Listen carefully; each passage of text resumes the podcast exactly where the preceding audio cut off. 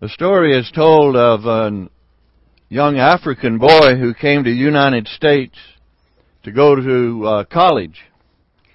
And he had a great opportunity to do that, and so when he got to the campus, he looked around and he was a little bit disoriented. He'd never been on a place like that before. He'd come from sort of the backwoods of Africa. And as he walked around, he noticed that there was an oval track and that there were some young men running around the track. So he asked one of the one of his buddies there. He said, uh, "What what is that?" And he said, "Oh, that's that's our that's our team. They're practicing uh, uh, for a race." And he said, "Well, can anybody run in that race?" And he said, "Well, I I don't know. You'd have to talk to the coach." And so the coach of the track team was standing out beside the track there talking to some people. He walked up to the coach and he said, uh, "I'm I'm just new here, uh, but he said I understand that you have a team, a racing team here." And he said, "Can anybody run on this on this team?" And he said, "Well, if you can run, he said, you could you can try out." He said, "Can you run?" He said, where I come from, you have to run for your life. He said, yeah, I can run. And he said, well, you go into the gym there and put on some shorts and you come back out and we'll, we'll see if you can run. So, he came back out and the coach wasn't too observant, but he said, just go out there and run around the track. So he ran around the track and coach began to watch him. And he had a great stride and he had great speed and he went around that track pretty fast. Uh, coach got his stopwatch out and he said, could you do that again? He said. And so he timed him this time. Two seconds better than the state record. He said, you can be on my team, he said. so the coach had great expectations and it was a great year and things went along pretty good. They came down to the last event and it was his event. And he just knew they were going to take the state championship that year. They got their ace in the hole. And so the starting pistol went off and the runners took off. And, the runners started pulling away from, from this guy. He, he looked like he was running in molasses. I mean, he just couldn't get it going, you know? And they were getting further and further away. And, and all of a sudden, about the last quarter of the run, it looked like you put him in a cannon and just fired him out. He just started going like he'd never gone before. And barely won the race, but he won the race. And afterwards, the, the coach said to him, he said, what in the world was wrong with you? I never saw you run like that before. He said, I, I, I don't know. He said, I, I, I just couldn't get it going. He said, I, I just couldn't get my feet up. And he said, well, what did you do? He said, well, I prayed. And he said, well, what did you pray? He said, I prayed, Lord, if you pick them up, I'll put them down. And he said the Lord started picking them up so fast I could hardly get them down, he said.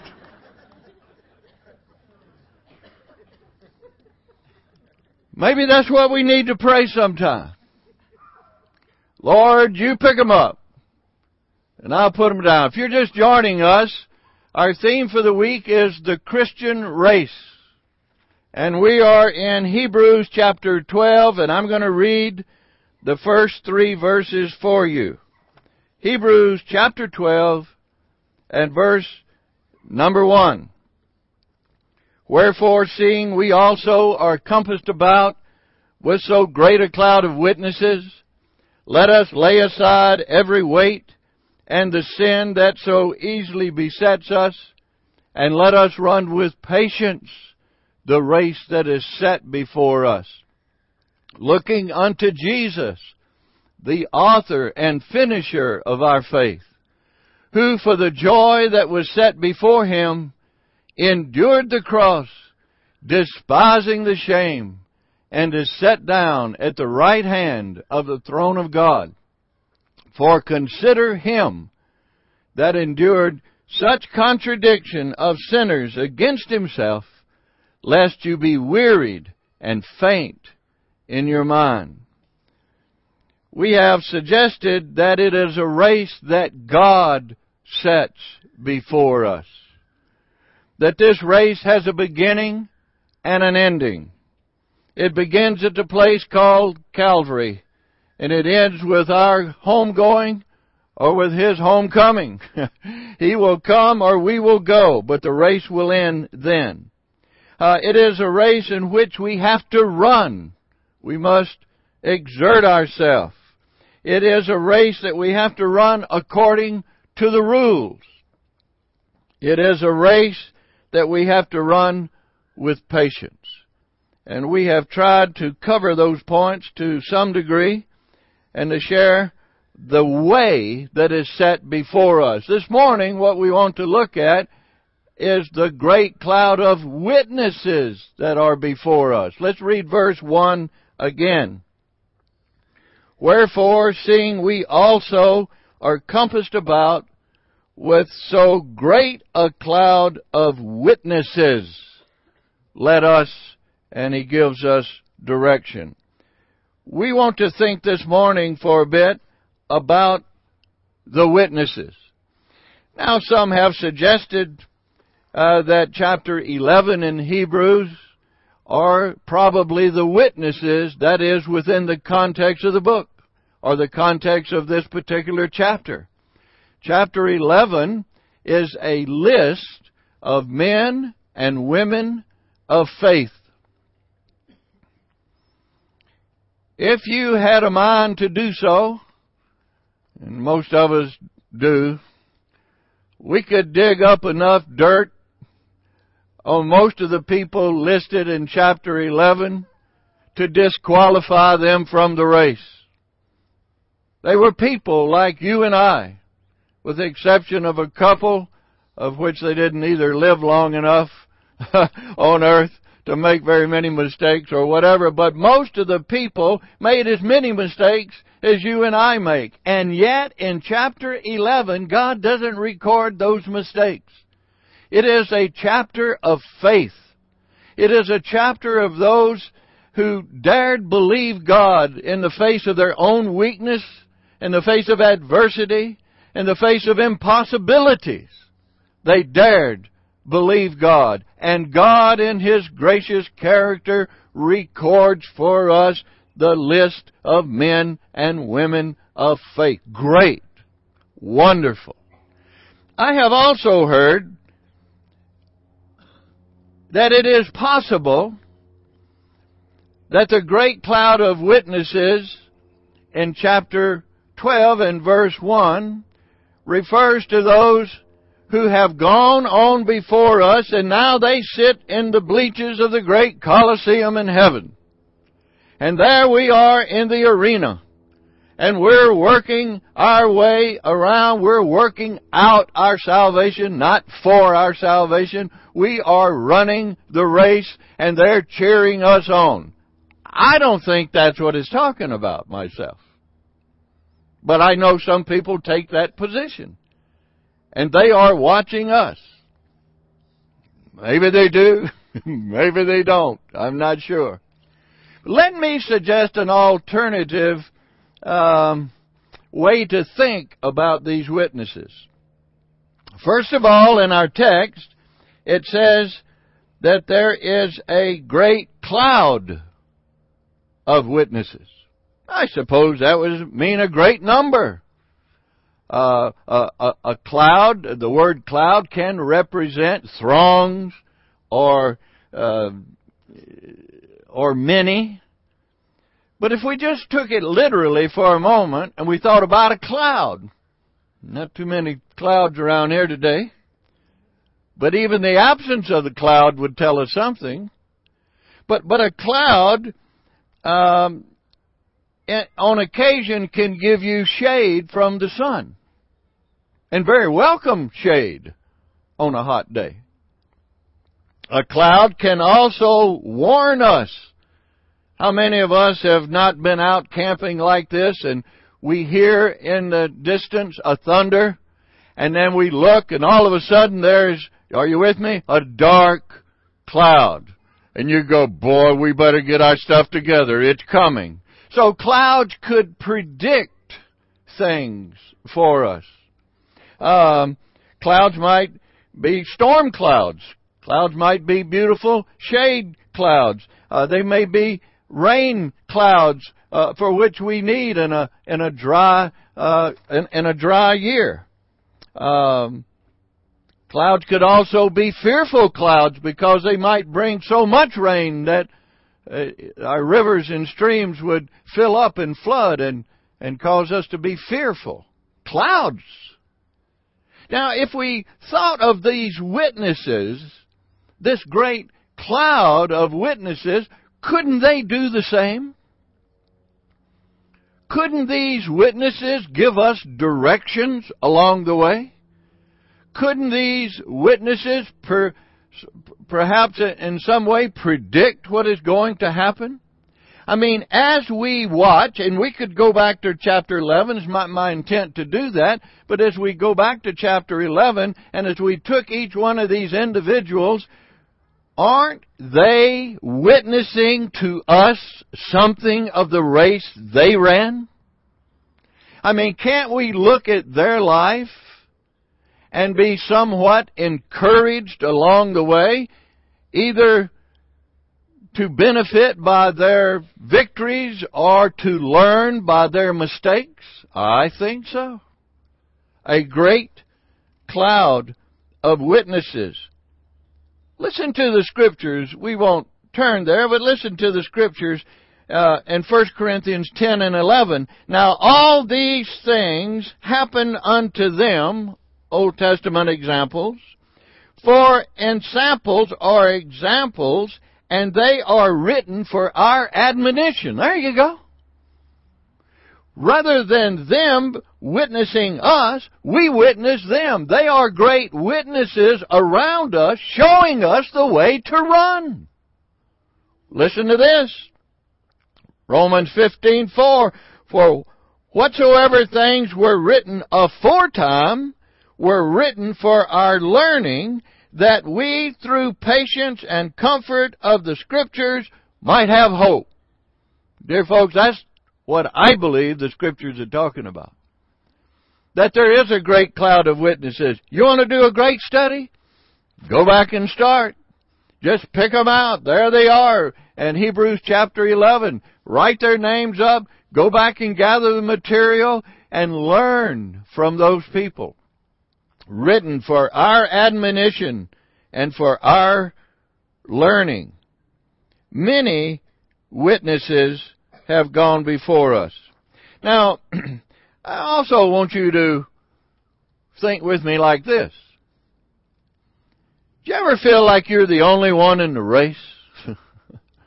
you think, I, I mean, you wouldn't have any people like this in California, but I meet people in other places, and I just call them me birds with eye problems. Everything's about me. Just me, me. And I, I. And you say, well, you know, uh, I had an operation and it was pretty bad. Well, I'm going to tell you, I had an operation bigger than your operation, you know, and oh, and then here we go. Just, you know, some people, you just don't ask them how they feel. I mean, you just don't do that. Cause you gotta be prepared for about a 30 cup coffee maker and here we go, like, you know, but sometimes, uh, realistically, we just feel like we're in the race by ourselves. We can't, we, we can't see anybody else. You know, in the gospel accounts, it's kind of interesting. Many of us would remember the, the story of uh, the Lord Jesus and His disciples crossing the Sea of Galilee. It's recorded in Matthew, Mark, and Luke, three of the Gospels. It's an interesting story. But Mark alone injects into that story of the crossing of the Sea of Galilee with the storm. You remember they were almost uh, swamped with water, and the Lord said, Peace and be still, and calmed the whole thing. Mark adds something that Matthew and Luke leave out. And it's this. There were other little ships also. It wasn't just the ship that the disciples were in with the Lord Jesus. There were other little ships on that sea that day. Sometimes I, sometimes I believe we think we're so unique in our race or our circumstance of life or our particular trial of life that we actually think nobody else has ever gone through this before. Hmm. Well, the Lord puts it like this There is no temptation that has taken you that is not common to man.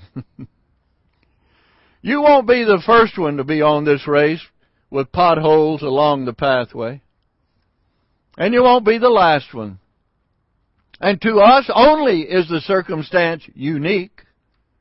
But there's always other runners on the path. There are always other runners along the way. Oh, you might not be able to see them. They might be just over the hill in front of you or in the valley behind. But they're running too. And we're not alone. The witnesses speak to us of that. You're running down a trail where others have trod. One person put it like this. They thought their feet were the first feet to go to the cemetery to bury their own. That's how real it is to us at the time. But as they approached the gravesite, they saw others returning from burying their own. There's nothing unique about us other than the love of God and what it cost Him to buy us through the death of His Son. But we're common. We're alike. We're all, if you're a believer this morning, we're all running down the road. We're all along the way. But we've got witnesses. God help us to take advantage of the great cloud of witnesses. Let me tell you something else about these witnesses. These witnesses will help you do things you think you cannot do. Give you an illustration. Um, a number of years ago, there was a little town in in Ontario that didn't have a that didn't have a Christian witness in it. Little sawmill town, 600 people. And a couple from the assembly that we were fellowshipping with at that time had to move to that little town. He was a worker in a mine, and that was the closest little community, and so they had to move to that town. So they said to me, Joe, could could you come over and have a Bible study with us in our home? And so I was glad to do that. And the first person, within about six months, that came to that Bible study and got saved was the local game warden. Now everybody in northern Ontario knows that guy, you know. I mean, it's crazy, you know, they got you have a game warden and he's got about I don't I don't know how many thousands of acres this guy's supposed to look after, you know. But everybody knows him. This guy got genuinely saved. And uh the long and the and the short of the story is there's a little testimony there now 20 22, 23 years later, and that game warden is an elder in that little testimony in that six, in that little community of 600 people. We've become extremely good friends over the years. I don't live in that area anymore, but we, we keep up with one another. On, on one occasion, you know, he's the, he's the guy, he knows where all the good fishing spots are. Oh, I like that connection. I like that, you know. So he said to me, he said, listen, I know you're coming over, you're going to be in the area. He said, you like to go fishing? I, man, I love to go fishing. He said, okay. he said, uh, you come over and we'll go fishing. Now this is in April in northern Ontario, and we still got ice on the lakes. Okay? So we're going ice fishing. But in April, and some of the smaller lakes, the, um, the, the, the, the ice begins to melt. It always melts first around the shore because the land uh, holds the heat. And so uh, they begin to melt around the shore. So we go out ice fishing and I got a pack sack, he's got a pack sack, we got our ice fishing gear, everything's good, you know, we get out of the truck, we walk up to the lake, we get to the lake, and we notice a part of the shore is melted and, and there's water about this far. Some of the ice is still there. He takes an ice chisel, it's about four feet long, five feet long, made out of steel with a point on it. He takes an ice chisel out, and uh, I said, what you to do with that? He said, you just watch. And then he pulls a rope out of his pack sack. It's about 30 feet long. He ties a rope around his waist. He gives me the other end. He said, you tie this around your waist. And he had to only tell me one time, you step where I step, he said. And that guy took that ice chisel and he walked around that lake and he thrust it down onto that ice. Boom, went right through. He walked a little bit further and he put that chisel like this. He went tink. That's where he put his foot. Right through. Tink. That's where he put his foot. And when that 30 foot rope stretched out, then I had to remember where he stepped. But I tell you, you can, you can remember pretty good when you gotta remember, you know. Now why am I telling you this story? Listen to me. I would never, ever, in my fondest of my imagination, would I ever have tried that. I just wouldn't do that. But I saw him do it. And I did it. This is what these witnesses are all about. Men of valor men of faith, men of courage, weak, frail human beings that would dare believe God. Incredible, these witnesses. On another occasion, I was fishing with a guy and we went up to a falls. Something like, where are these falls? No, it wasn't like those falls. But I'm going to tell you, there was enough falls that if that if you failed, you were gone. Like you were downstream, downriver. I mean, I don't think you'd survive. And we got to the place, of course, the good fishing's on the other side of the falls, right? Always, you know. And he said, we, we can't get across. It was too far to jump. It was just a big gush coming through. He ran somewhere. I don't know. It took him about 15 minutes. He came back. He had a two by six plank about eight feet long and he took that plank and he wedged it in on a rock right here and he just dropped it over on the other side over there. And before I could say, what are you doing? He made two steps and he was on the other side. I said, man, if that thing, if it slipped, if it gave way, you're washed down that river. You're gone. And before I could think whether I was going to do it or not, I was on the other side. I would never have tried that. But I saw him do it. My wife still thinks I'm crazy to do that kind of stuff. And I probably am. What's my point? Somebody else did it. Somebody else believed God. Somebody else prayed. Somebody else trusted. Somebody else, in the face of an impossible situation, they did it. Listen, that's what these witnesses are about. Uh, go with me to Daniel chapter 1, please.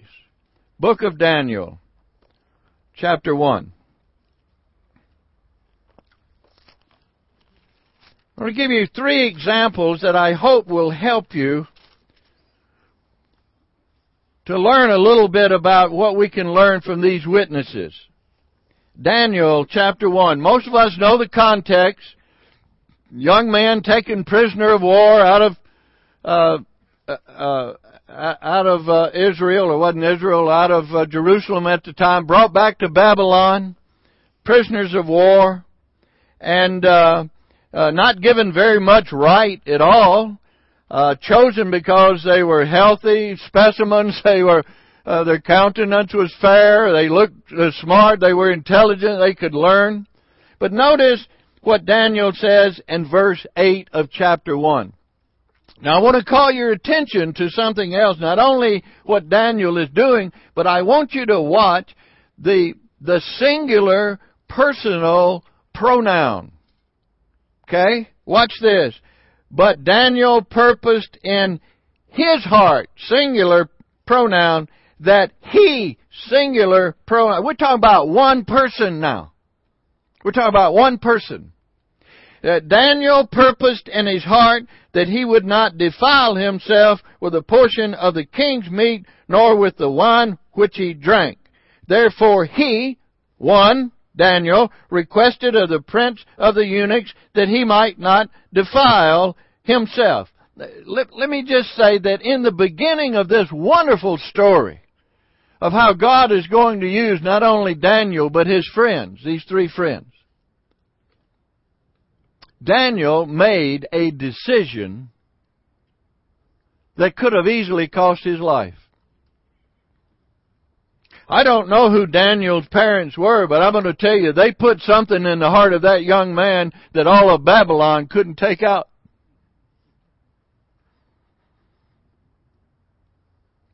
He said the word is purposed. Uh, you, you and I w- would know that word like this. I am set in concrete.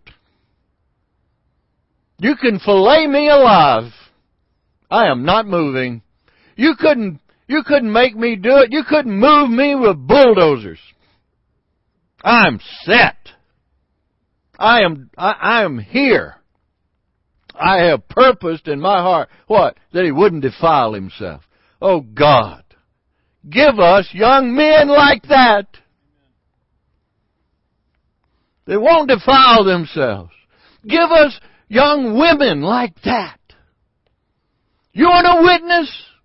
You want somebody to pattern your life after? Take Daniel. He purposed in the face of adversity, in the face of an impossible situation, no rights, captive, slave, prisoners. No, I won't do it. I will not do it.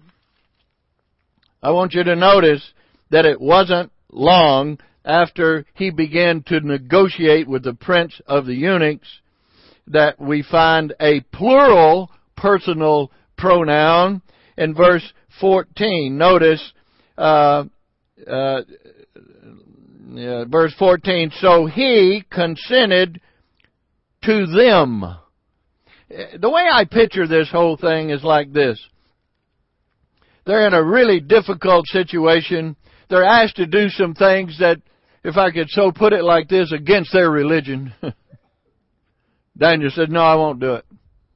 I, I, I purpose my heart, I won't. I will not defile myself with the king's meat, nor with the wine. I won't do it. I'm taking a stand. And after Daniel takes the stand, there are three of his buddies, three young men, they come up and they say, we won't either. But somebody had to take the stand first. Do you see what I'm saying? We're always wanting somebody else to do it. Always wanting somebody else to step up. Always wanting somebody else to volunteer.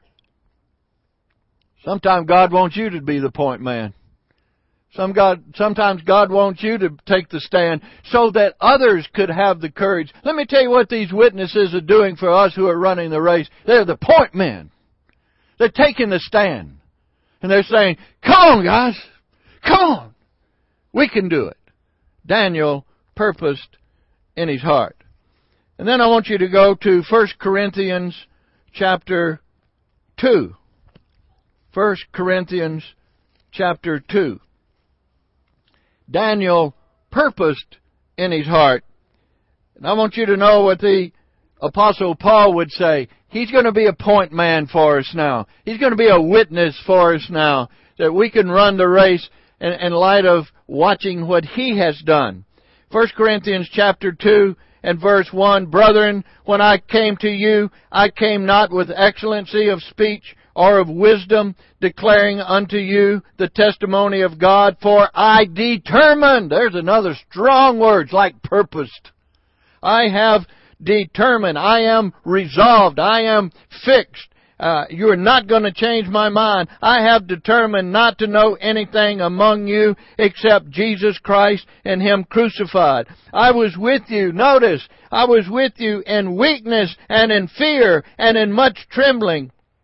And my speech and my preaching was not with enticing words of man's wisdom, but in demonstration of the Spirit and of power, so that your faith should not be in the wisdom of men, but in the power of God. Paul says, listen, I'm not coming in like a spiritual John Wayne. I'm, I'm not coming in with tanks and bazookas. I'm not coming in with, uh, with, with my intelligence overpowering you with words of man's wisdom and man's persuasion. I come in the demonstration of the Spirit and the power of God, and I determine I would not come any other way. Give God glory.